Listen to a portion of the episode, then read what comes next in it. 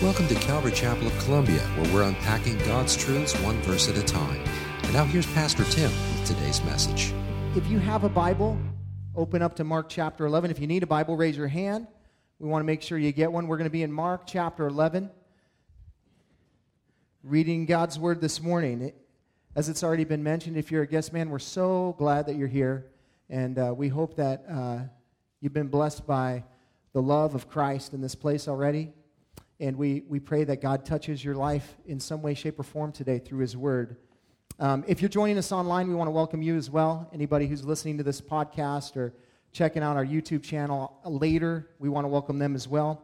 Um, you guys believe that God has, has uh, something in store for you this morning? Anybody believe that? That didn't sound very convincing to me. Let me tell you something. When we come seeking what the Lord has for us, He will always deliver. Always.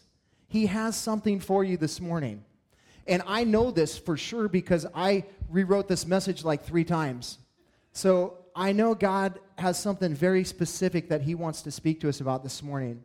And uh, I was burning the, burning the midnight oil last night, so if I have a couple extra bags this morning, you know why. But I promise you, there's something, God has just been not only wrecking me through this passage, particularly uh, as we get to the end of it, but um, just it's an incredible reminder to us of something that uh, I think that we, uh, we know and yet we neglect. And so I, am excited to get in the passage. Stand with me, if you would, please, this morning. Mark chapter 11.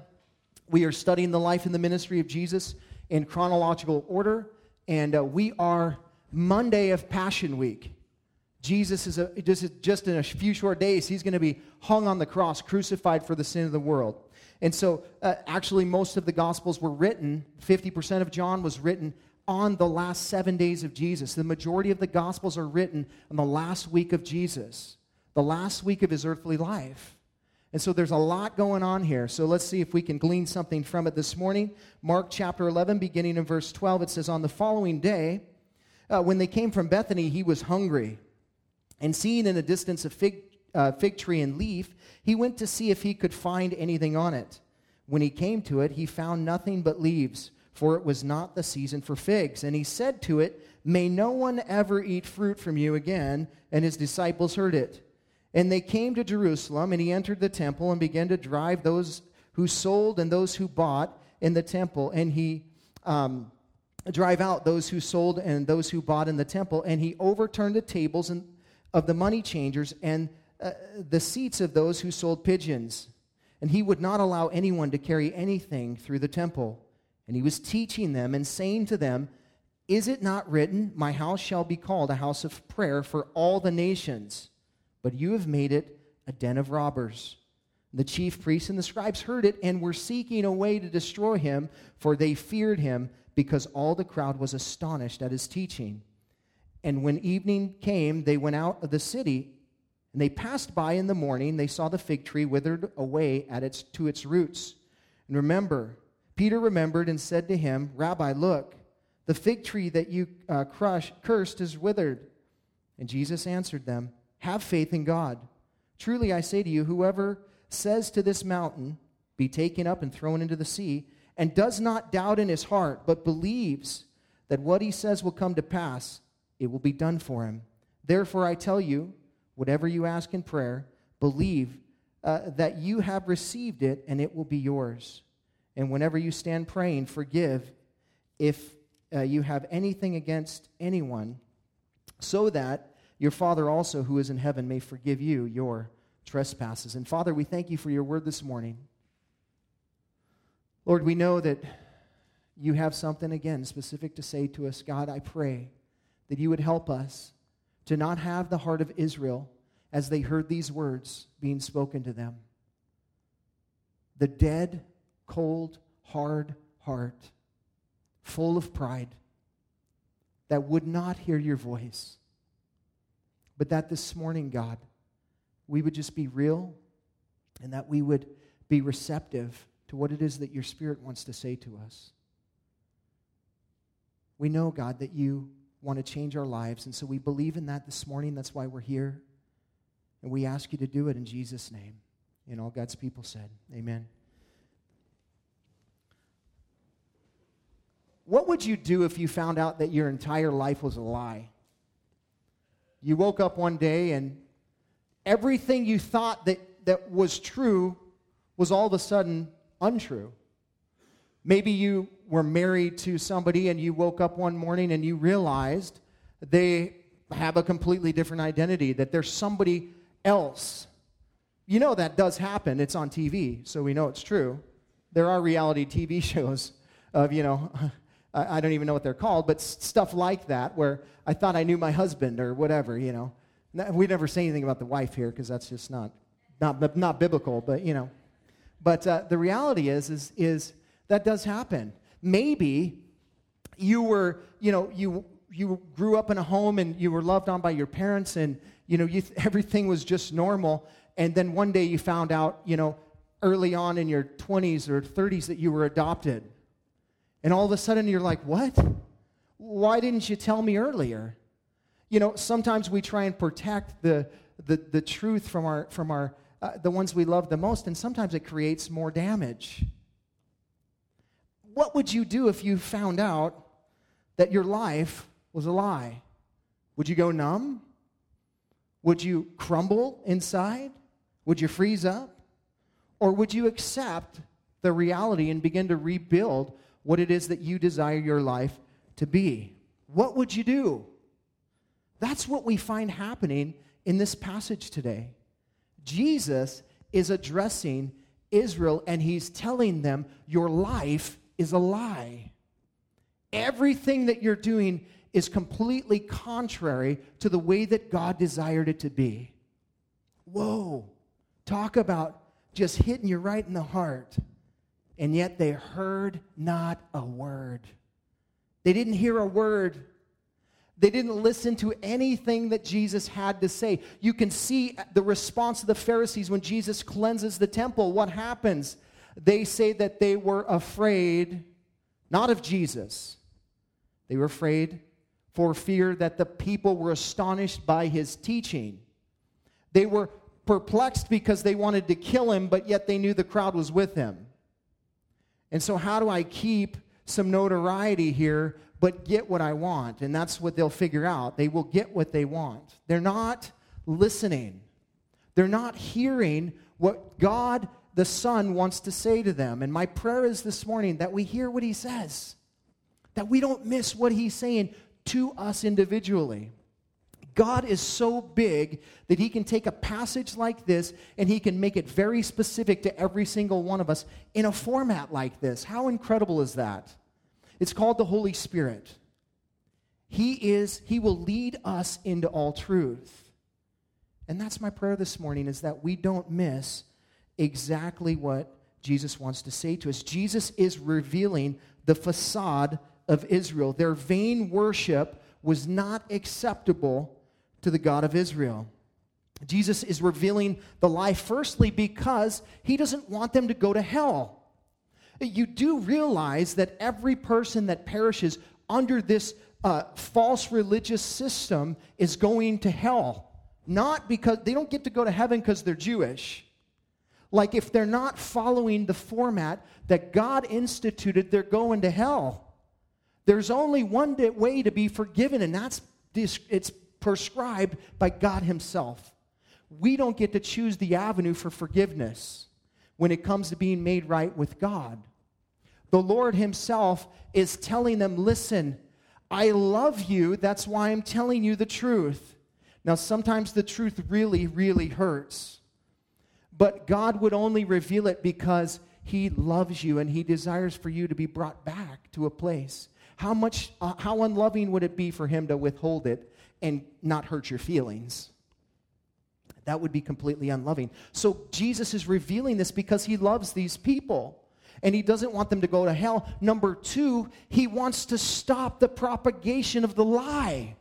He wants to stop Israel from continuing to spread this false sense of hope that they have.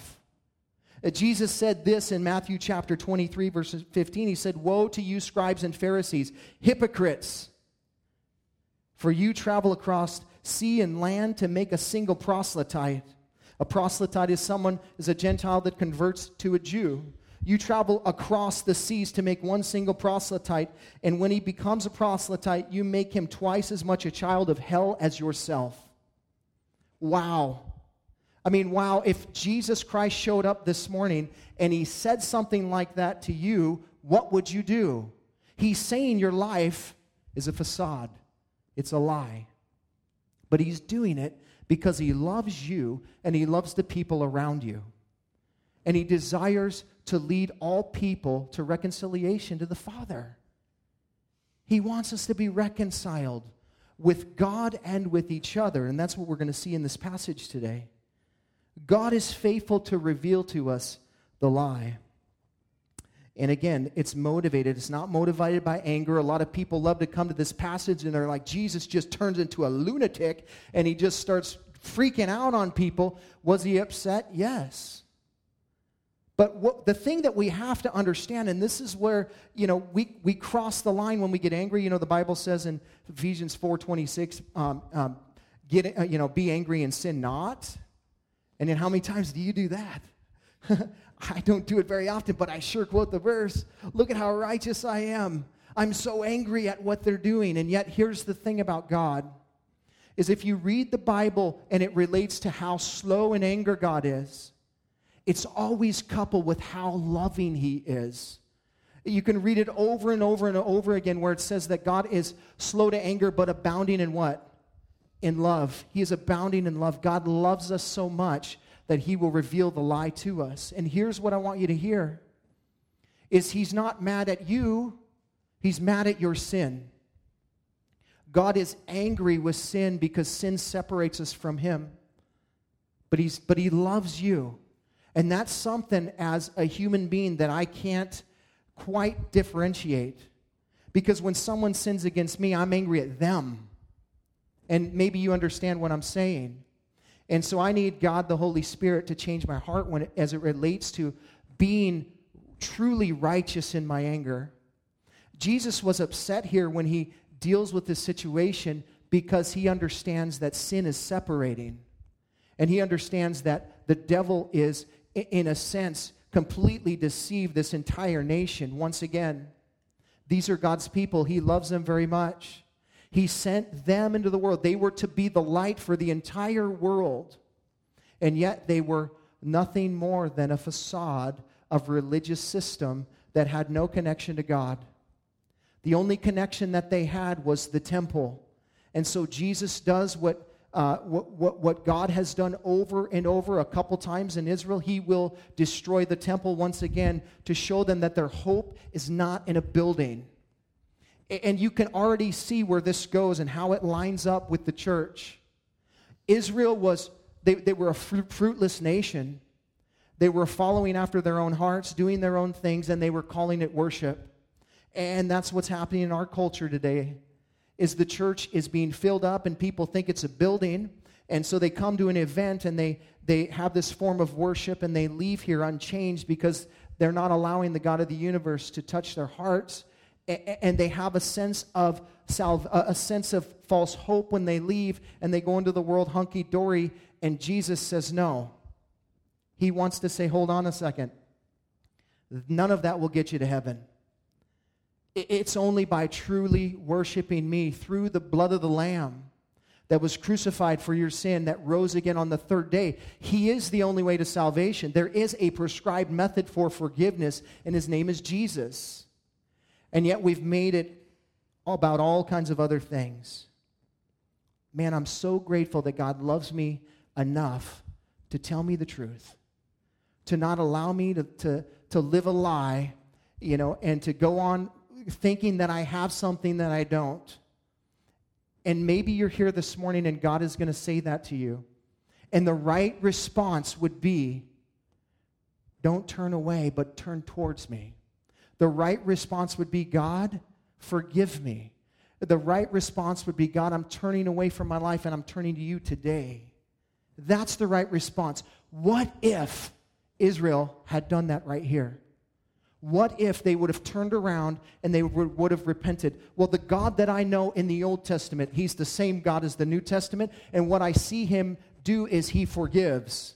Anybody else see that? Uh, when God says He's going to judge somebody and they turn their heart towards back towards Him, God recants the judgment because He repents. This person repents. God understands repentance, but His church does not. And God would say to us today, man, repent. Turn away from your sin and turn towards me. I'm calling this message Leaves and Thieves. Uh, this, this encapsulates the nation of Israel during Jesus' ministry. This nation is full of uh, false hope and idolatry. The temple is, at the time, is fruitless and prayerless. Uh, and Jesus is going to use a couple illustrations to show us uh, what exactly the nation looks like. He's going to use a fig tree that has, has the evidence of being healthy, and yet it is fruitless. And then he's going to he's going to go to a temple that is supposed to be the, the very center and the heart and soul of this nation where worship happens. And he's going to show them that it's nothing more than a trading, a, a, a bartering system. It's nothing more than a money making machine. He's going to deal with the heart of Israel. And God is, in, the, in, in so doing, is going to deal with the heart of us this morning in the same way. Listen, the church is also, in very much the same way, full of leaves and thieves, full of people that have an appearance of healthy, you know, vibrant, spirit filled life, and yet there's no fruit. Filled with people who are leading churches that are more interested in lining their own pockets than they are about loving the people that come through the doors. And so I'll spend 20 or 30 minutes telling you about my, my new book that just came out this week and let you know that you can get it for 19.99 at Barnes & Noble or wherever it might be. But, but at the end of the day, I'm not teaching you God's word. Let that not ever happen in this place. First, num- number one, I'm not a writer and I pray that I'm not a thief. If you're taking notes, the first thing I want to show to you is leaves don't always tell the truth. Leaves don't always tell the truth. Look at verse 12 there. It says, On the following day when they came from Bethany, he was hungry. And seeing in the distance a fig tree in leaf, he went to see if he could find anything on it. When he came to it, he found nothing but leaves, for it was not the season for figs. And he said to it, May no one ever eat fruit from you again. And his disciples heard it. Notice it was the following day. The following day, what is that? What, what happened the day before? Well, if it's Monday, then the prior day to Monday is Sunday. It's Passion Week. What happened on Sunday? The triumphal entry of Christ. Jesus had rode into Jerusalem on uh, the virgin back of a, of a colt, a foal, a donkey. He did it, and everybody was screaming, Hosanna. They're singing, Lord, save us. Jesus, He's the King of the world. He is our Savior. And everybody's yelling these things, and yet their hearts are so far from the Lord. It was prophesied to happen that way, and Jesus told the, the, the uh, religious leaders that told him to, to rebuke his disciples for shouting out Hosanna. Uh, oh, tell, them, tell them to stop saying that. And Jesus said, Man, if I do, even the rocks would cry out. This day was ordained by God, and no one it was going to stop it. Now, he, he, it was that day that he spoke of. And he was coming from Bethany. He was Saturday, he was spending time at Bethany with Mary and Martha and Lazarus and, and uh, Simon, the person who was a leper that was no longer a leper because Jesus was hanging out with them and they were having dinner together. And so they were there. He was coming from Bethany, which is about two to three miles away. And uh, he was coming on the eastern side of the temple and he would come through over the Mount of Olives. Jesus knew this path very well because he stayed in Bethany all the time. And so the, the, the account goes from last week that after the, as he rides on this donkey, that Jesus then begins to weep over the city of Jerusalem. He's weeping over this, this apostate nation, this nation that has gone astray, that's doing its own thing. Um, he's, he's broken for the hypocrisy that is happening in this, in this temple that God had ordained for himself. And so he, he begins to weep over it, you know, demonstrating the fact that he was loving towards these people. He desired good for them and not evil, to give them a future and a hope.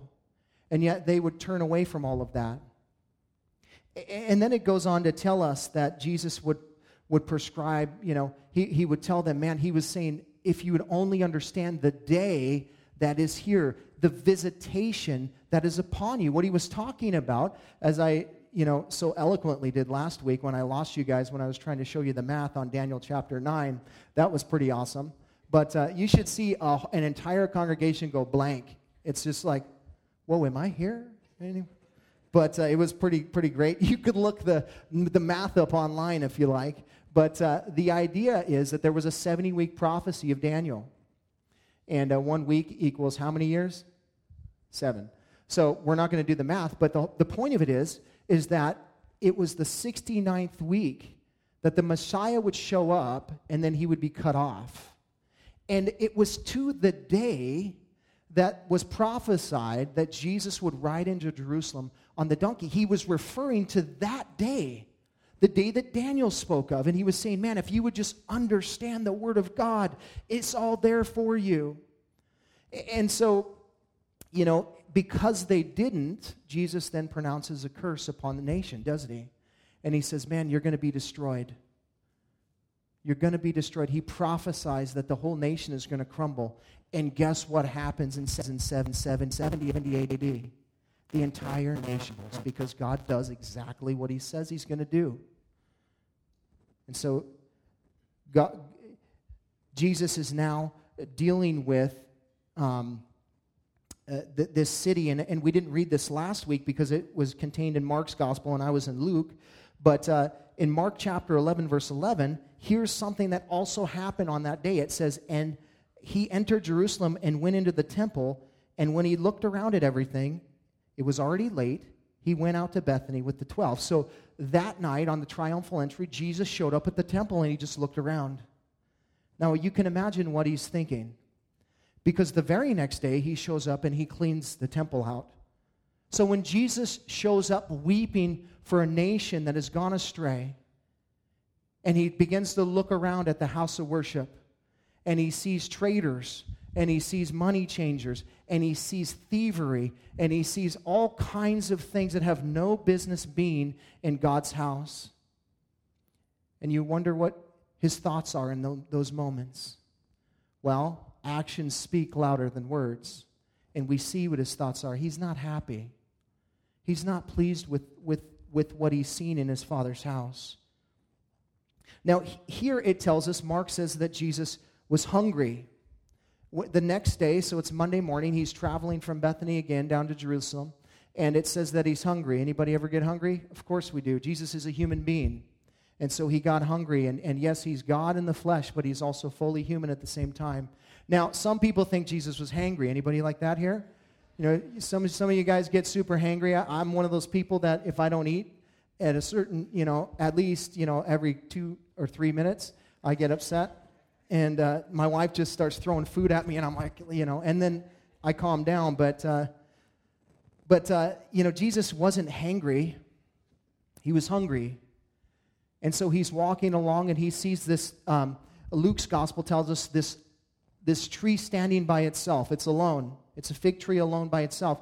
And he sees it to be presenting, being presented as something that should have something for him, something that should be bearing fruit because it has leaves. And it, and it tells us that it wasn't the season for figs.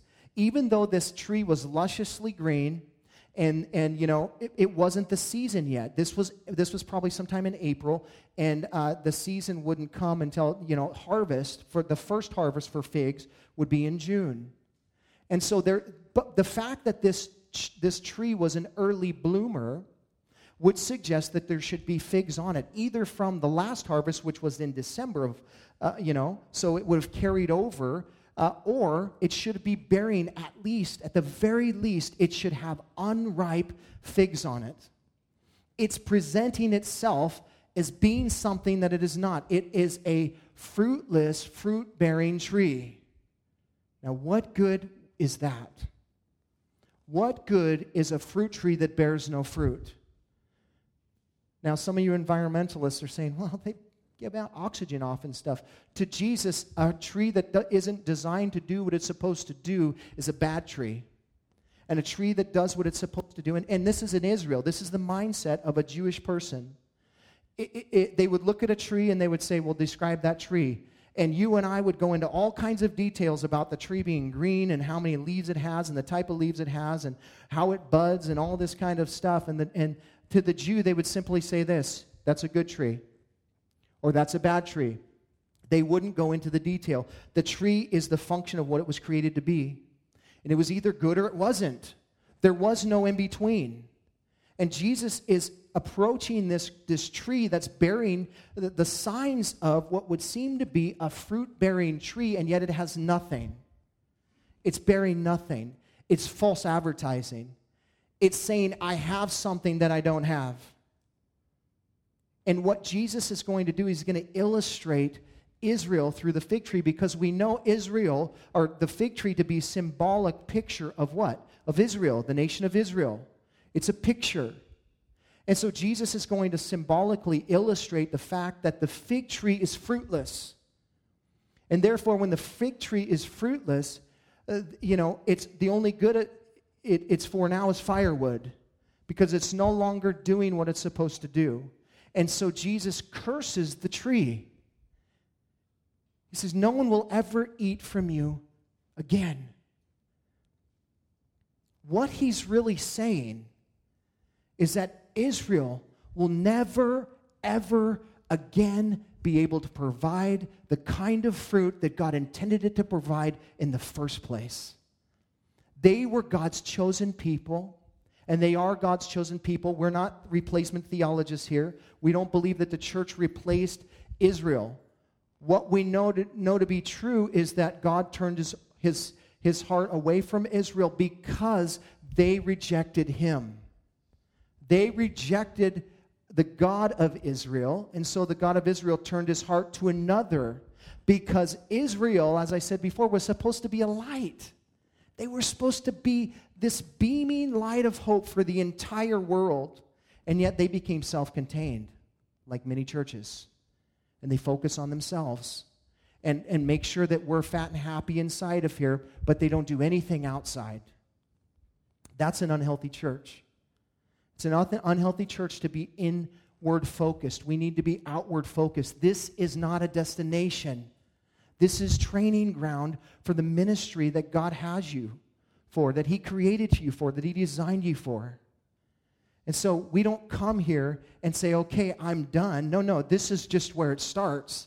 This is where God hands you your directions, and then you go into the world and you tell people about Jesus in whatever form or fashion He tells you to. Um, Israel was not doing that. They were a tree that was not bearing, a fruit tree that was not bearing any fruit. And so Jesus, looking at it, just goes, Man, you're no longer any good. And in fact, there is a, uh, Jesus told the, the, um, the, this analogy, this parable of the fig tree already. And he said, you know, this, this guy would, um, that this farmer had a fig tree and it would wouldn't bear any fruit, so he let it go for another year. And after three years of bearing no fruit, he said, Chop it down. It's not going to bear fruit. God knows, and only God knows, at what point someone has hardened their heart so hard against him that he hardens their heart for them, just like Pharaoh. In other words, you know, at some point, when a person hardens their heart, when they've heard the gospel over and over and over again, and they reject the gospel, they reject the word of God, they hear it over and over, and they're yada da da da, yada da da da. And at some point, God says, You've made your decision. You've chosen your path. I don't know what that point is, but I know that's what the word says. I know that's what God did with Pharaoh. At some point, when Pharaoh hardened his heart, God said, and then the word, the word shift and it says, and God hardened Pharaoh's heart. There comes a point in time when God does that. And he does that with Israel here. Their heart was hardened. The shepherds of the nation, man, were thieves. They were fruitless. They weren't doing what they were designed to do. And God, Jesus said to the, this fig tree, May no one ever eat fruit from you again. Is Israel the light of the world today? It is not, contrary to what most people in the church think. Israel is not the light of the world. Who is? The church. Jesus said, You are the light of the world. You are the light of the world. Why? Because you have God inside you. You are the temple now of the Holy Spirit. He's inside of you. You've been fueled with power and with mission to go into the world and to make disciples. And God said, You know, that was my plan for Israel, but they hardened their heart against me. And so I'll turn my heart towards another that will do what I ask him to do. And yet, fast forward 2,000 years, and I wonder what is going on in the church. And I wonder if the church has not hardened her heart against the Lord. And again, the church is not an, not an entity, it's people. It's people. Are the people of God hardening their heart against God Himself and against His Word and against what He says our lives ought to be like? God is not done with Israel yet. He's not cast them off completely. Paul writes in Romans chapter 11 that God will restore Israel at, at, a point in time in the tribulation period. He's going to restore Israel spiritually, but they'll never be the nation they were supposed to be again. This was their last chance. God destroyed the temple. God carried uh, the children of Israel away to captivity multiple times, trying to get their attention. What does He have to do in your life? What does He have to do in your life to get your attention? Because He will do it. Because He loves you. And He doesn't want you to miss it. So listen to what He has to say. Jesus comes to this free, uh, this tree, and he, he realizes here that leaves don't always tell the truth. Just because somebody looks like a Christian, they say they're a Christian, they talk like a Christian, they carry a Bible, you know, they have the big Christian symbol on their shirt or whatever, you know, they have a fish on their car and they have a crosses in their house, does not make them Christians. It does not make them a Christian. The one thing that declares that a person is a Christian is fruit. You can have green leaves all day long but if you don't have the fruit of God's Spirit in your life, if there's not a glimmer, if you've never seen a change in your life, the Bible would say that you're not a Christian. I didn't say that. The Bible says that. It's the truth. And God wants to be honest with us. The fruit that God places in your life is the capacity to love people beyond your ability. And for you and I, we have a very, very small ability to love people. So just an ounce more is pretty significant in our lives. But it's love, it's joy inexpressible, it's peace that passes all understanding, it's patience, it's kindness, it's goodness, it's faithfulness, it's gentleness, it's self control. That's the fruit that we look for in people's lives.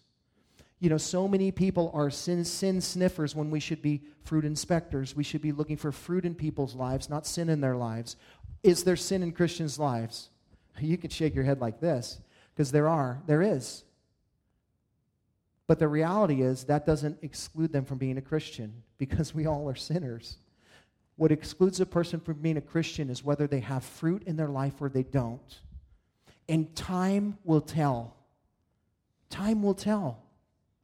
Jesus told a parable of a sower, of someone who, you know, who comes and they, they, they hear the gospel, four different types of hearts. One, one receives the gospel quickly and they, and it's rocky ground and it springs up and it just withers away. Um, you know, one person just, it's just so hard that the, the word of God sits on top of the ground and the bird snatches it away.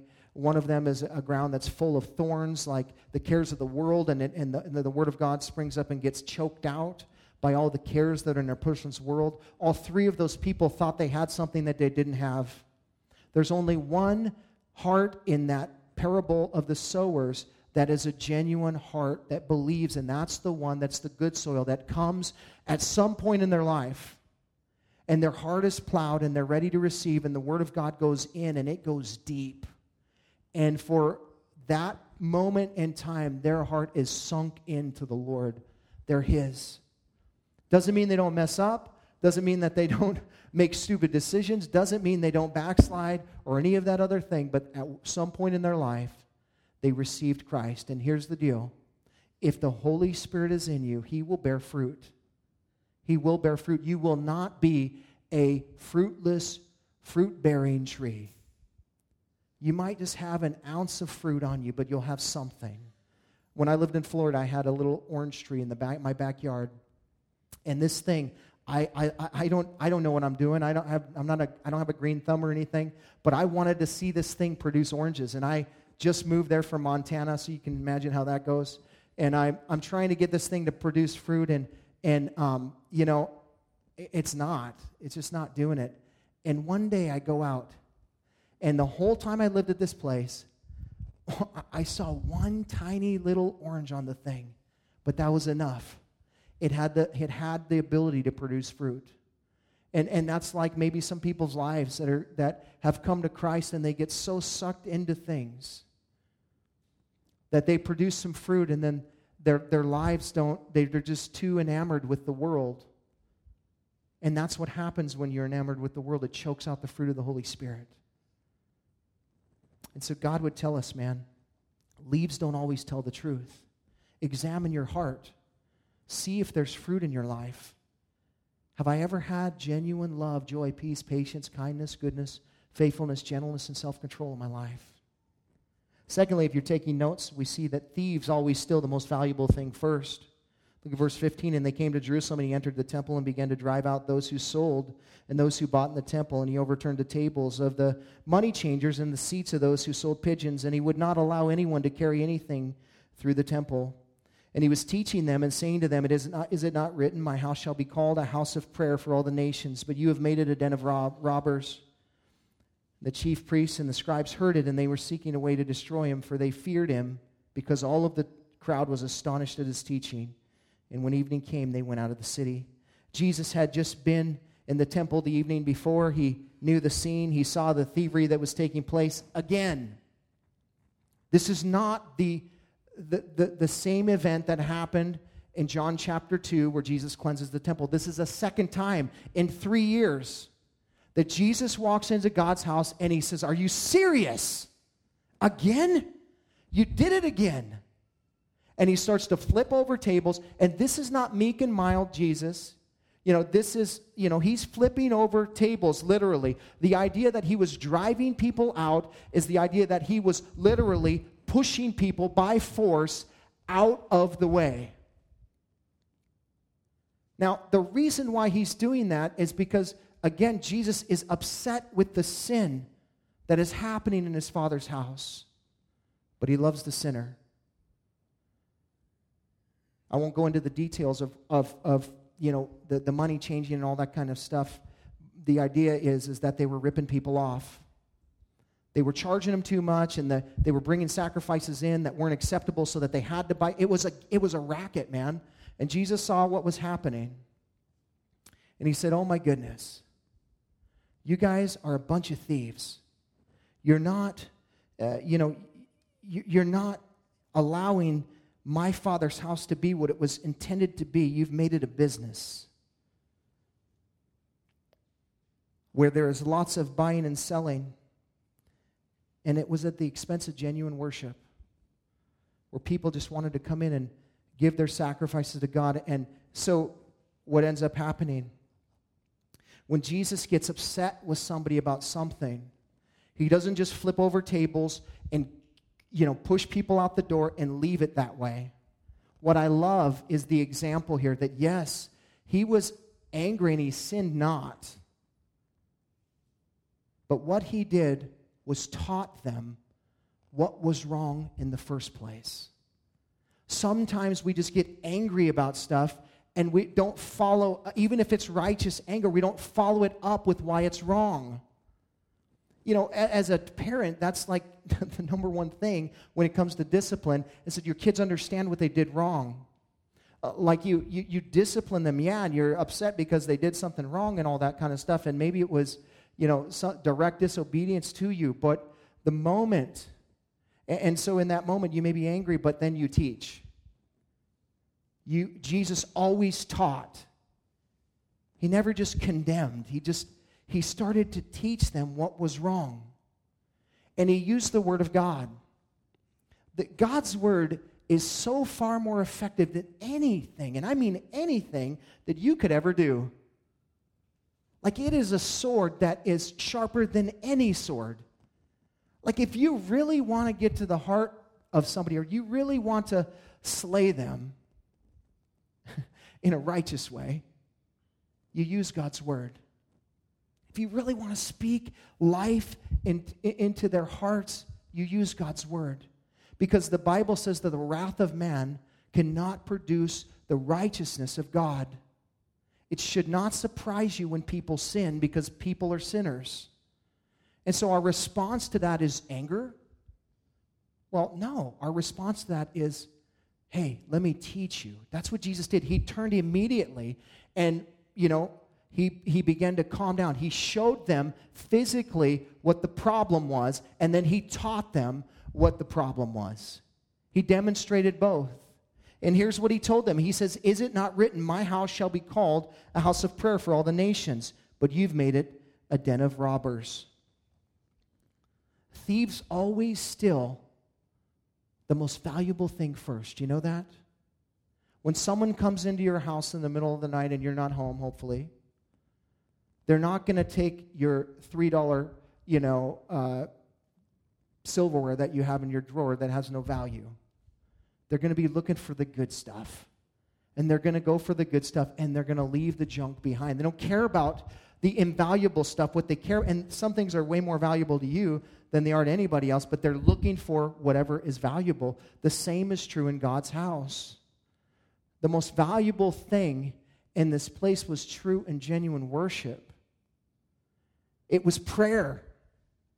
It was the ability to, to where people can meet the living God interceding on their own behalf to the Lord, that they could come and they could pray to God, that they could be the Hannahs of the world that would come and cry out the cares of their lives upon the altar of God, and they could know that they're connecting with God. But there's no money in that.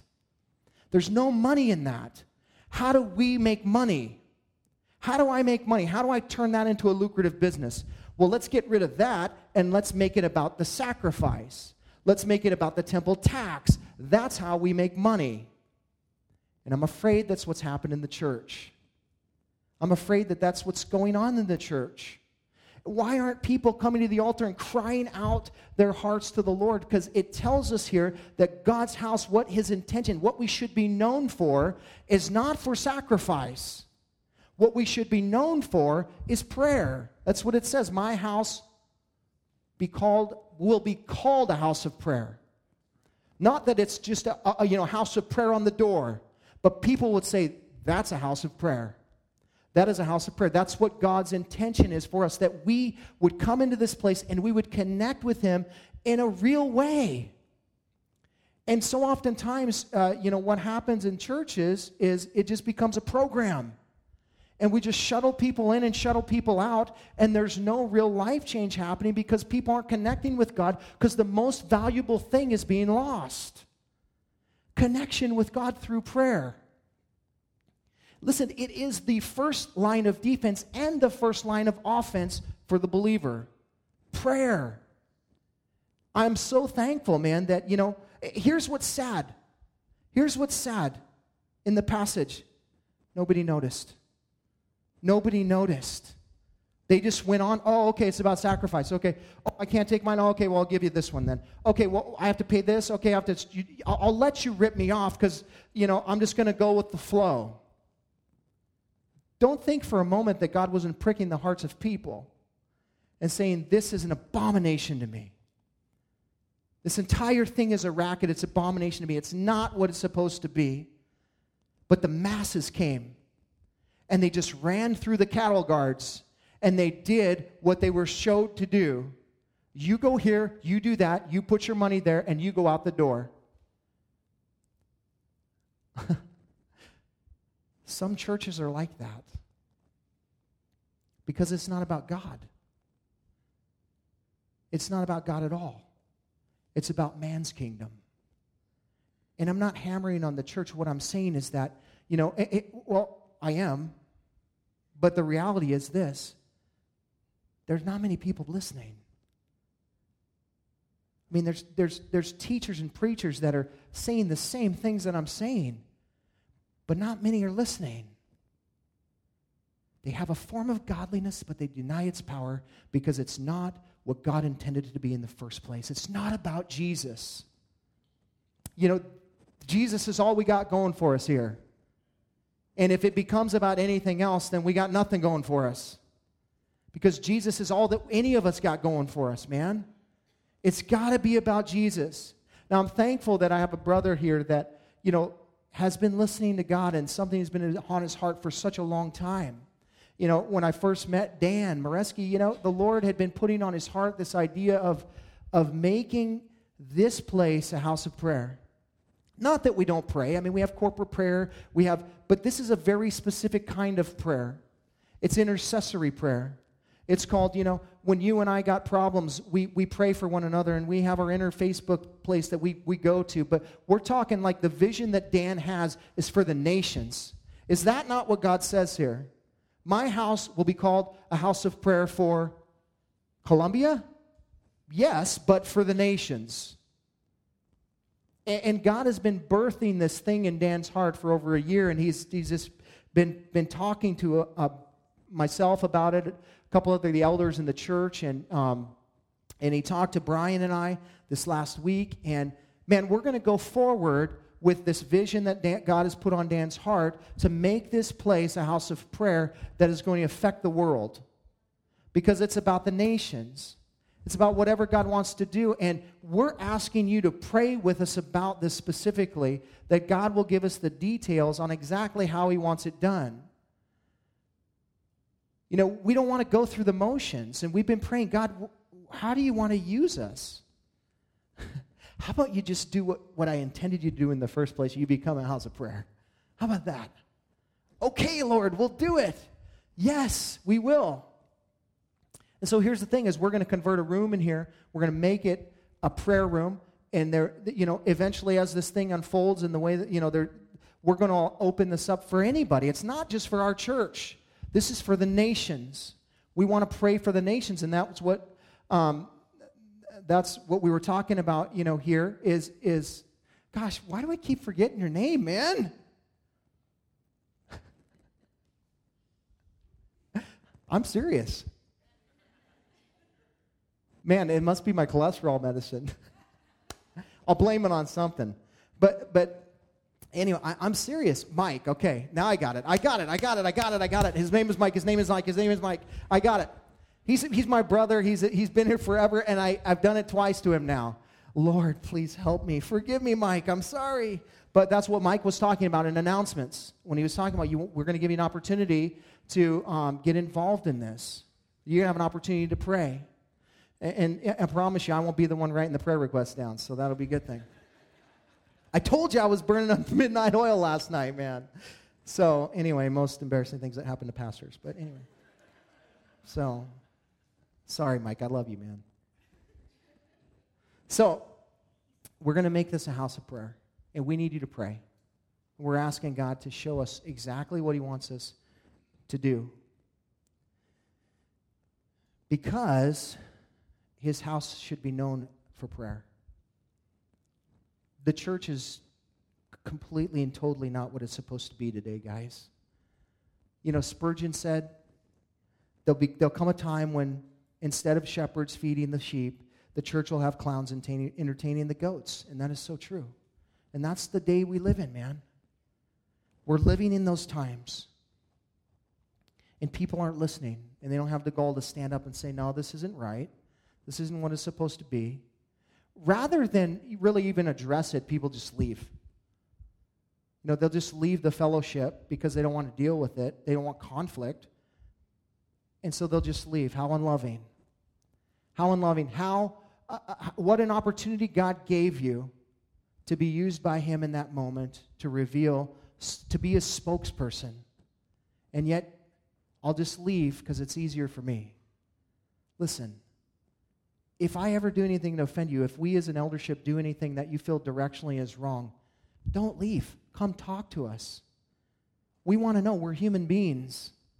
We make mistakes, and we want the Holy Spirit to lead this place.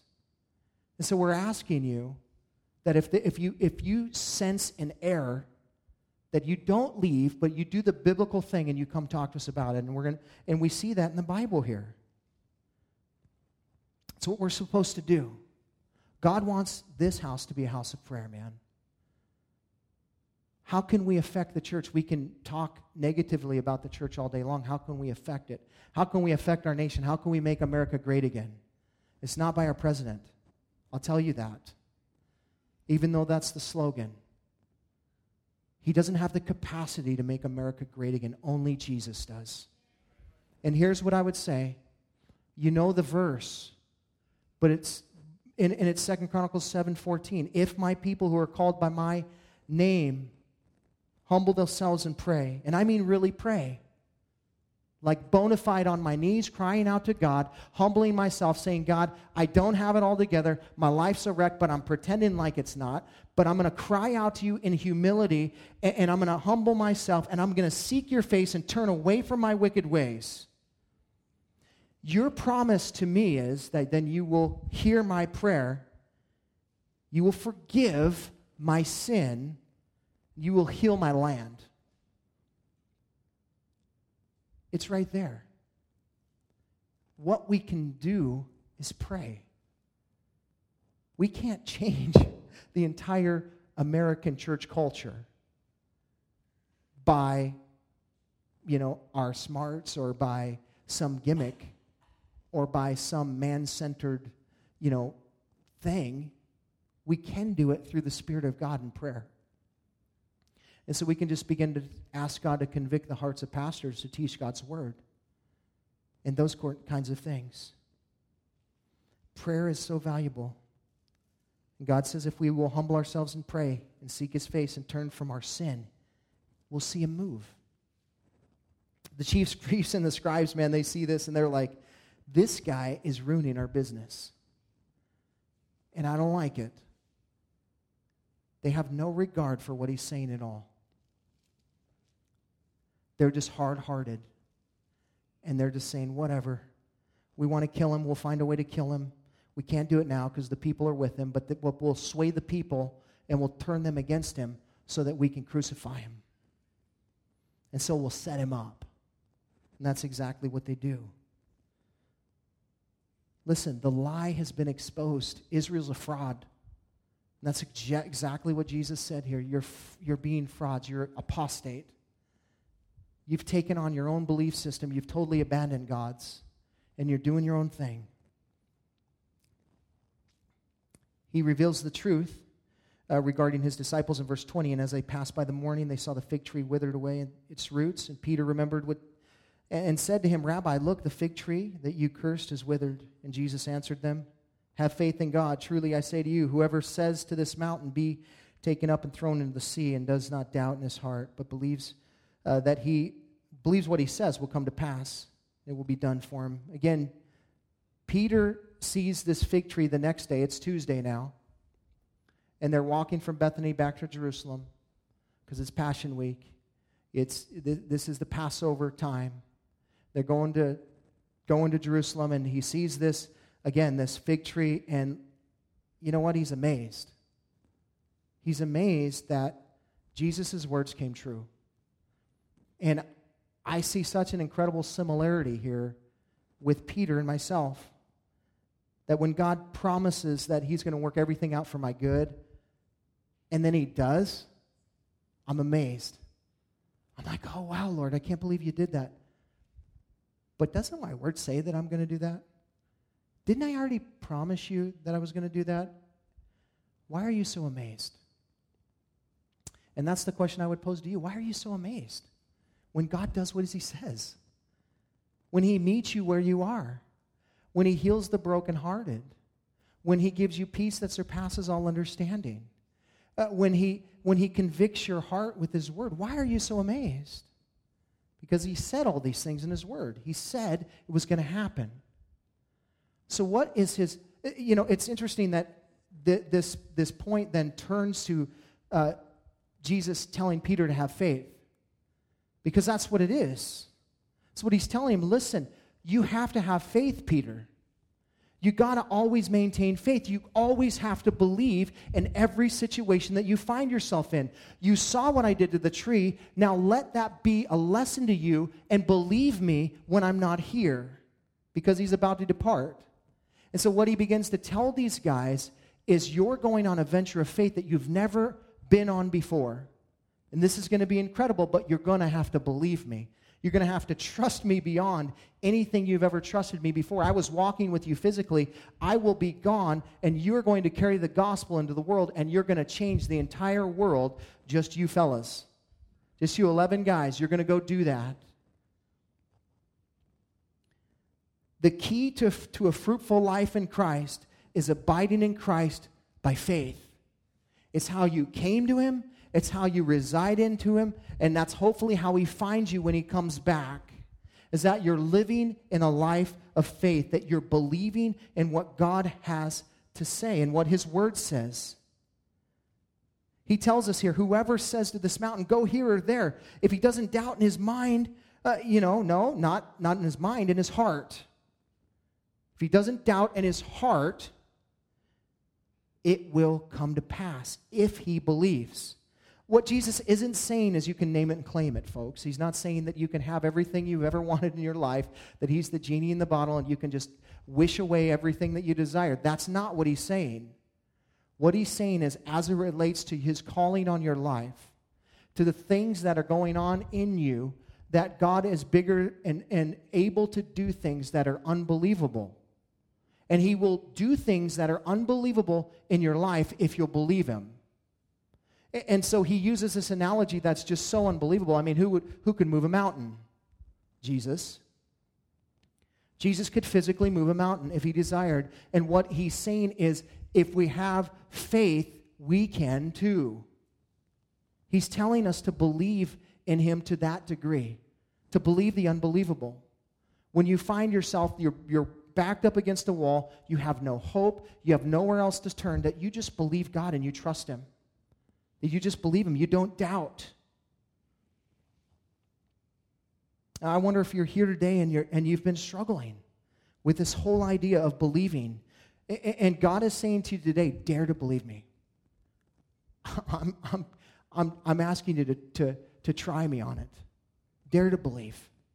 You're in a situation that you've been in and you're and God is saying to you this morning, uh, you know, you there there is hope in the situation, but now you're just kind of jaded and you're cynical about it because you're like, yeah, yeah, I've heard it before, I've prayed about it, I've believed and whatever. And God says, well, actually, you know, your faith is being played out, and the reality that you're really not walking in faith because you're not trusting me.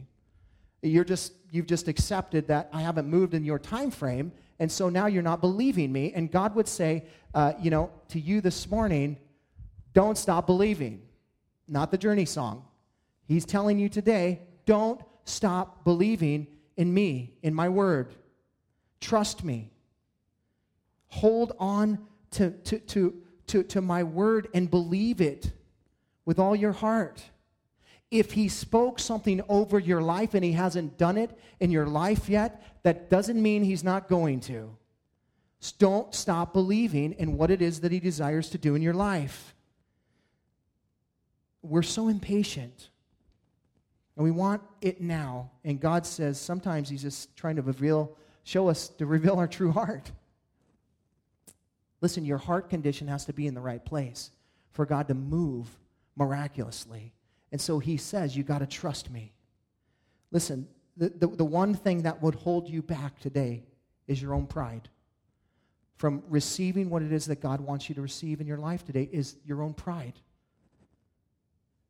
verse 24, he says, listen to what Jesus says there. Therefore, I tell you, whatever you ask in prayer, believe that you have received it and it will be yours. Receive that today. Just receive it and believe what it says and, and trust him with his will.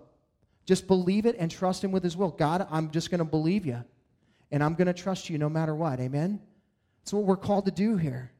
Uh, Jesus goes on and he tells his apostles, you know, that they're going to they're going to have to do that if they want to be used in the way that God wants to use them. They're going to have to trust that way. Eh, he, you're going to have to have faith if I'm going to use you. And then here's the last thing he says you also are going to have to have the, the other F word is forgiveness. It's not the, the one you're thinking of, it's, it's the forgiveness word here in verse 25. And whenever you stand praying, forgive. And if anything, anyone has anything against you, so that the, your Father who also is in heaven may forgive you your trespasses. It's heretical to pray a prayer of faith and not, not forgive people. It's absolutely heretical. It's hypocritical to pray a prayer that says, God bless me, but curse them. I am gonna, I, I'm not forgiving towards my brother my sister. I'm just, I'm holding in this unforgiveness towards them. And you know what? But I want you to bless me, God. I, I'm coming by faith and I'm believing. You're not believing enough that He can help you forgive. So maybe you're not believing. Because the reality is, God wants us to forgive. And you know, this is one of these things in, in that I believe um, is such a huge, huge issue in the church. People get offended by other brothers or sisters by something that happens in, in the church, something, you know, somebody says something to you, you didn't like it, so you go home, you're mad about it, and the next thing you know, you start avoiding them like the plague, but you've forgiven them, right? Oh, yeah, and you keep coming to the altar and taking communion because you're not really believing that God's word tells you to go from the, the communion table and go make it right with this brother or sister. Listen, God's serious about forgiveness. He's serious as a heart attack about this. This is one of the things that is so, so abused in the church. People don't forgive, but they want to be forgiven. And listen, there are some of you here today that are harboring unforgiveness for people here in this midst, and you're just like, oh man, I'm not, you know, but but you're saying that you're forgiving, but in your heart tells the real story you know, just, just a word to the wise that if, if you are avoiding somebody like the plague, you haven't forgiven them.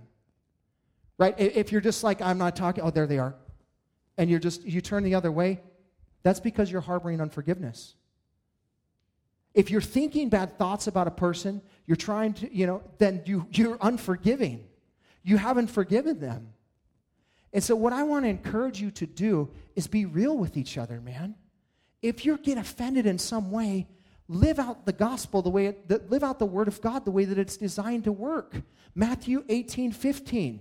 It says this if your brother sins against you, go and tell them his fault between you and him alone. Don't go tell the whole church. Go tell him or her alone. You, mano a mano. You know, just, hey, this is what happened. I got offended, you know, and I'm just telling you that I don't like you right now. And then they can come to you and they can say, Oh, well, you know what? I don't like you either, but will you forgive me? You know, seriously, though, this needs to happen. This has to happen if God's church is going to move forward the way that He wants it to happen because He's saying that forgiveness is what it's all about, but my people are unforgiving? Does that make any sense? Practice this. I'll be honest with you straight up. I had to call somebody this morning before I got in the pulpit, and I had to ask them for forgiveness that I was, I was harboring some unforgiveness towards this person, and I had to say, Will you forgive me? Because I can't teach this passage without doing this. And I have to model this for my church because I also struggle with this. It's easier to flee than it is to deal with the situation. And so I would tell you this morning that if there's stuff in your heart that you, first and foremost, listen, there's a time to overlook, the Bible says. You know, every little thing that somebody does, oh, I don't like the way that you chew your food. You irritate me. You've offended me. You know, okay, there's a time to overlook, but then there's a time to be, um, you know, there's, there's a real time when sin is involved and you're, uh, you're offended and you can't get it, you know, you, you're just, you can't uh, get eyeball to eyeball with the person that you are you need to do this. You need to go to them and you need to tell them what happened. Maybe they have no idea what they did, and they didn't mean it to come across that way. Because if God's church doesn't forgive, then how can we go teach about a message that is all about forgiveness? So I just want to encourage you this morning that if that's you, that you go and you make it right. Because Jesus is serious about this stuff, man. He wants his church to be about his father's business. His father's business is about changing the world, and it starts on our knees. but then it's lived out through our lives as we interact with one another in faith and in forgiveness. Amen. Father, we thank you so much for your word and just for your goodness to us this morning, Lord. We thank you for just speaking into our lives, God, and for meeting us where we are this morning, God. And I, I, I can't but think that there are many things going on in people's hearts this morning, God. Some people are thinking right now, I wish this guy would be quiet. I want to go to lunch. And some people are thinking, Lord, you really nailed me, but I'm not going to do anything with it. And yet there are others here this morning that aren't sure if they're even really saved, but they're not going to say that. Lord, you know where every single one of us are here today. We are barren naked before you. And it's not a coincidence that you have every individual here this morning for this particular message because you were speaking to every one of us. And so we would ask you, God, that you would lead us now by your Spirit to respond to you in the same, in, in the Spirit and truth. That we wouldn't deny what it is that you are saying to us this morning, but we would be honest and we would, we would soften our hearts and that we would hear your voice. And for some, Lord, if it's they're here and maybe they're thinking, man, I don't even know, do I have fruit in my life? I don't know. I don't, I don't know if I've ever really seen a change in my life. Well, the one thing you can do this morning to have that assurance is you can, you can confess Jesus Christ as your Lord and Savior. You can just simply come to Him and say, Lord, I mean, maybe I've even said these words before, but Lord, I'm a sinner and I've sinned against you, and I want to be forgiven for my sin this morning. That somehow I'm faced here again with this idea that I need forgiveness from you. So I want to receive that this morning in the name of Jesus. God, that I want to turn my life over to you. I want, I'm repenting of my lifestyle, God, that I haven't been living the way that I should be. And I want to turn my life back over to you this morning, and I want you to take reign. And I want to live for you. I believe that you died for me, you rose again from the dead for me, and I want to rise too today, Lord. I want to walk in newness of life. I don't want to be the same old person. I want to be changed. So I accept you as my Lord and Savior. And a simple prayer like that, God will radically change your life. For, for others here, maybe you've been distant towards God and you're upset with Him about something, and He's just saying, Come back to the table this morning, be humble. Be humble. Turn over your sin today and just receive the forgiveness that He desires to give, that He died to give you this morning in a recommitment of your life to Christ. Maybe there's some here this morning, God, that have received you and are walking in you, but yet there is unforgiveness in their hearts this morning, God, that you that you would just say to them this morning, Lord, make it right. And you're putting the person on their heart even now. And they know it. Lord, give them the courage, give them the boldness by your Spirit to come and to make it right with them. So just move in this last song, we pray, Lord. We ask your Spirit to be amongst us and just to cause us to respond as only you can in Jesus' name. Amen. Thanks for listening. You can hear more of Pastor Tim's studies through the Word of God on our website, www.calvaryofcolumbia.org. Thanks again for listening, and we hope you'll join us again as we continue to study God's Word.